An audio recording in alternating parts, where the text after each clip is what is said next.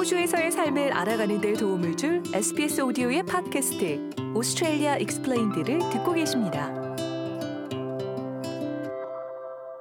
개인 대출은 일정 기간 동안 돈을 빌리고 이자를 붙여 갚아 나가는 것을 말합니다. 호주 증권투자위원회 ASIC의 Moneysmart 팀 앤드류 데스웰 씨는 대부분의 사람들이 개인 대출을 매우 특정적인 것으로 여기고 있다고 설명합니다. You might be planning a holiday. You might have a wedding coming up and think, oh, this is going to cost a lot of money. Also, we see it for home renovations and, of course, for cars. 데스웰 씨 말입니다. 휴가를 계획하고 있거나 결혼식을 앞두고 있다면 엄청난 금액이 들어갈 거라고 생각할 겁니다. 또한 집 수리나 자동차 수리를 위해서도 목돈이 필요할 수 있죠. 개인 대출의 실제 장점은 일정 기간 동안 비용을 분산시킬 수 있고 예산을 세우고 돈을 관리하는 데 도움이 된다는 겁니다. 반대로 단점은 개인 대출에 수수료가 붙기 때문에 이자가 부과된다는 점입니다.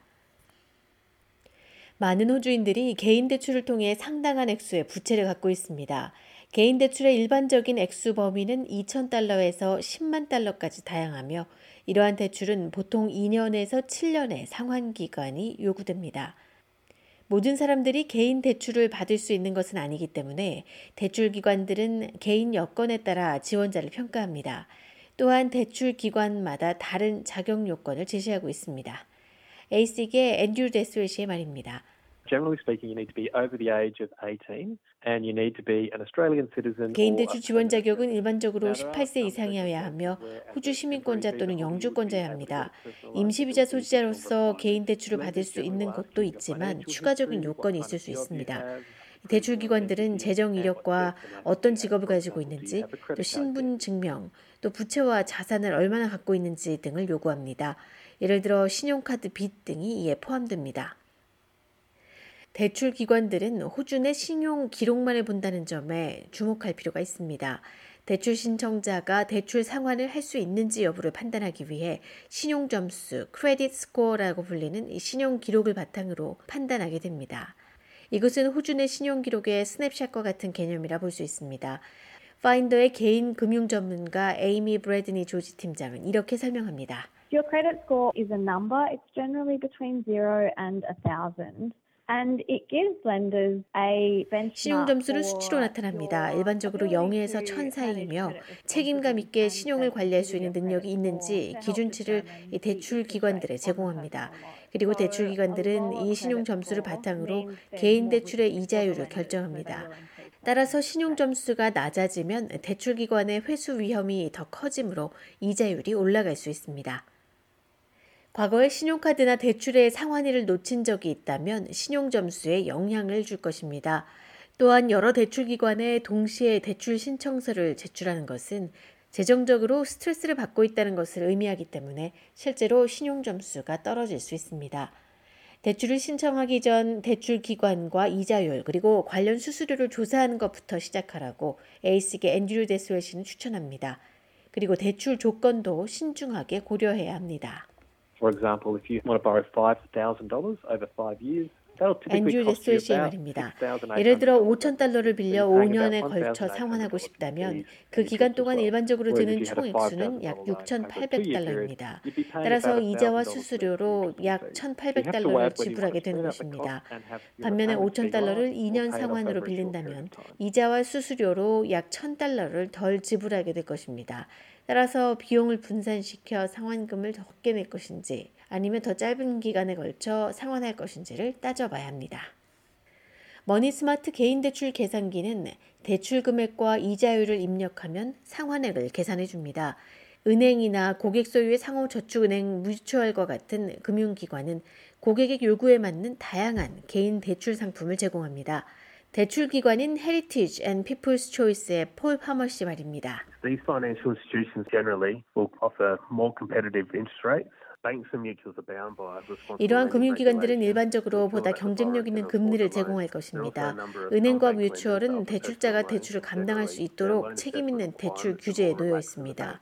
개인 대출을 제공하는 다수의 비은행 대출 기관들도 있으며 일반적으로 대출 평가 요건이 은행보다 완화되어 있습니다. 하지만 이러한 비은행 대출은 더 높은 금리나 수수료를 지불해야 할 수 있습니다. 개인 대출 상품 유형은 크게 두 가지, 담보대출과 무담보대출로 나뉩니다. 담보대출은 자동차와 같은 대형 자산을 구입하는 데 사용됩니다. Secured personal loans is where the lender will take security over the asset, and the asset is what you're purchasing. 폴 파머 씨의 말입니다. 담보 개인 대출은 대출기관이 자산을 담보로 돈을 빌려주는 것입니다. 해당 자산을 개인 대출의 자금으로 구입하는 것인데 이 대출기관이 자산을 담보로 인수하는 이유는 대출 계약을 이행하지 못할 경우 손실 위험을 최소화할 수 있기 때문입니다. 자산의 연식에 따라 담보대출에 지불해야 하는 이자율이 달라집니다. 대출 기관은 대출자의 자산에 대한 담보를 가지고 있기 때문에 상환금 지급이 되지 않으면 자산을 압수할 수 있습니다. 담보대출은 일반적으로 고정금리가 적용되며 자산에 대한 보험 가입이 필요할 수도 있습니다. 두 번째 옵션인 무담보 대출은 자금을 거의 모든 용도로 사용할 수 있게 해준다고 파머 씨는 설명합니다. For an unsecured personal loan, you will not need to provide an 폴 파머 씨의 말입니다. 무담보 개인 대출의 경우 자산을. 담보로 제공할 필요는 없지만 금리는 일반적으로 더 높습니다. 무담보 개인 대출의 경우 from 대출 기관이 $2,000 대출 to $20,000. 가능 금액을 제한합니다. 대출 규모는 일반적으로 2,000달러에서 2만 달러입니다. 대출의 모든 요건을 충족하고 상환금을 관리할 자신이 있다면 보통 온라인으로 우선 대출기관에 신청하고 필요한 서류를 첨부합니다. 하지만 대출 신청 거절도 흔하게 발생합니다. When they're assessing your application, if they feel that your income isn't enough 폴 to 파머 씨의 말입니다. 대출 신청서를 평가할 때 만약 신청자의 수입이 상환금을 감당하기에 충분하지 않다고 평가된다면 대출 기관은 or you 대출 신청을 거절할 수 있습니다. 그리고 대출 신청자의 직업이 불안정하거나 직장에 오래 근무하지. 않았다면 이 대출 거절 요소로 고려될 수 있습니다. 개인 대출을 받은 후에 자금 사정이 달라지는 상황이 생길 수도 있습니다. 상환금을 제때 상환하지 못하면 보통 추가 수수료가 발생하며 주급일 대출이나 신용카드 한도 증액 같은 신속한 해결책을 위해 부채 순환을 촉발하게 될 수 있습니다. 재정적으로 곤란한 상황에 처했다면 대출기관과 자금난에 대해 상의하는 것이 중요합니다. 대출 조건을 변경하는 등의 방법이 있을 수 있기 때문입니다. 머니스타트의 앤드류 데스웰 팀장은 금전적인 문제를 겪고 있는 사람은 누구나 재무 상담사와 상담할 것을 권장했습니다. Financial counsellors are free and you can access them via the National Debt Helpline on 1 앤드류 데슬 팀장입니다. 재무 상담은 무료이며 전국 채무 상담 전화 1800-007-007을 통해 상담받을 수 있습니다. 또는 영어를 못하거나 영어가 제2 외국어인 경우에는 정부의 통번역 서비스를 이용해 국가 채무 상담 전화로 연결할 수 있습니다. 그리고 모든 금융 거래와 마찬가지로 사기 행위에 대해서도 항상 주의해야 합니다. Moneysmart 웹사이트는 이 대출 신청자들이 어떻게 사기를 식별하고 자신이 표적이 됐다고 생각될 때 어떻게 해야 할지 도움이 되는 정보를 제공하고 있습니다. It's very important that if you're getting contacted about a personal loan, to check the credentials of the company or 앤드류 the person 데스웰 you're dealing 씨입니다. with. Don't agree 개인 대출과 관련해. 연락을 받은 경우 회사나 거래 당사자의 자격 증명을 확인하는 것이 매우 중요합니다. 아무 것에도 동의하지 말고 항상 주의하며 알아봐야 합니다. 그리고 의심이 든다면 도움을 요청해야 합니다. SBS 오디오의 팟캐스트 Australia Explained였습니다. 더 많은 이야기를 듣고 싶으시다면 sbs.com.au/australia explained를 방문하십시오.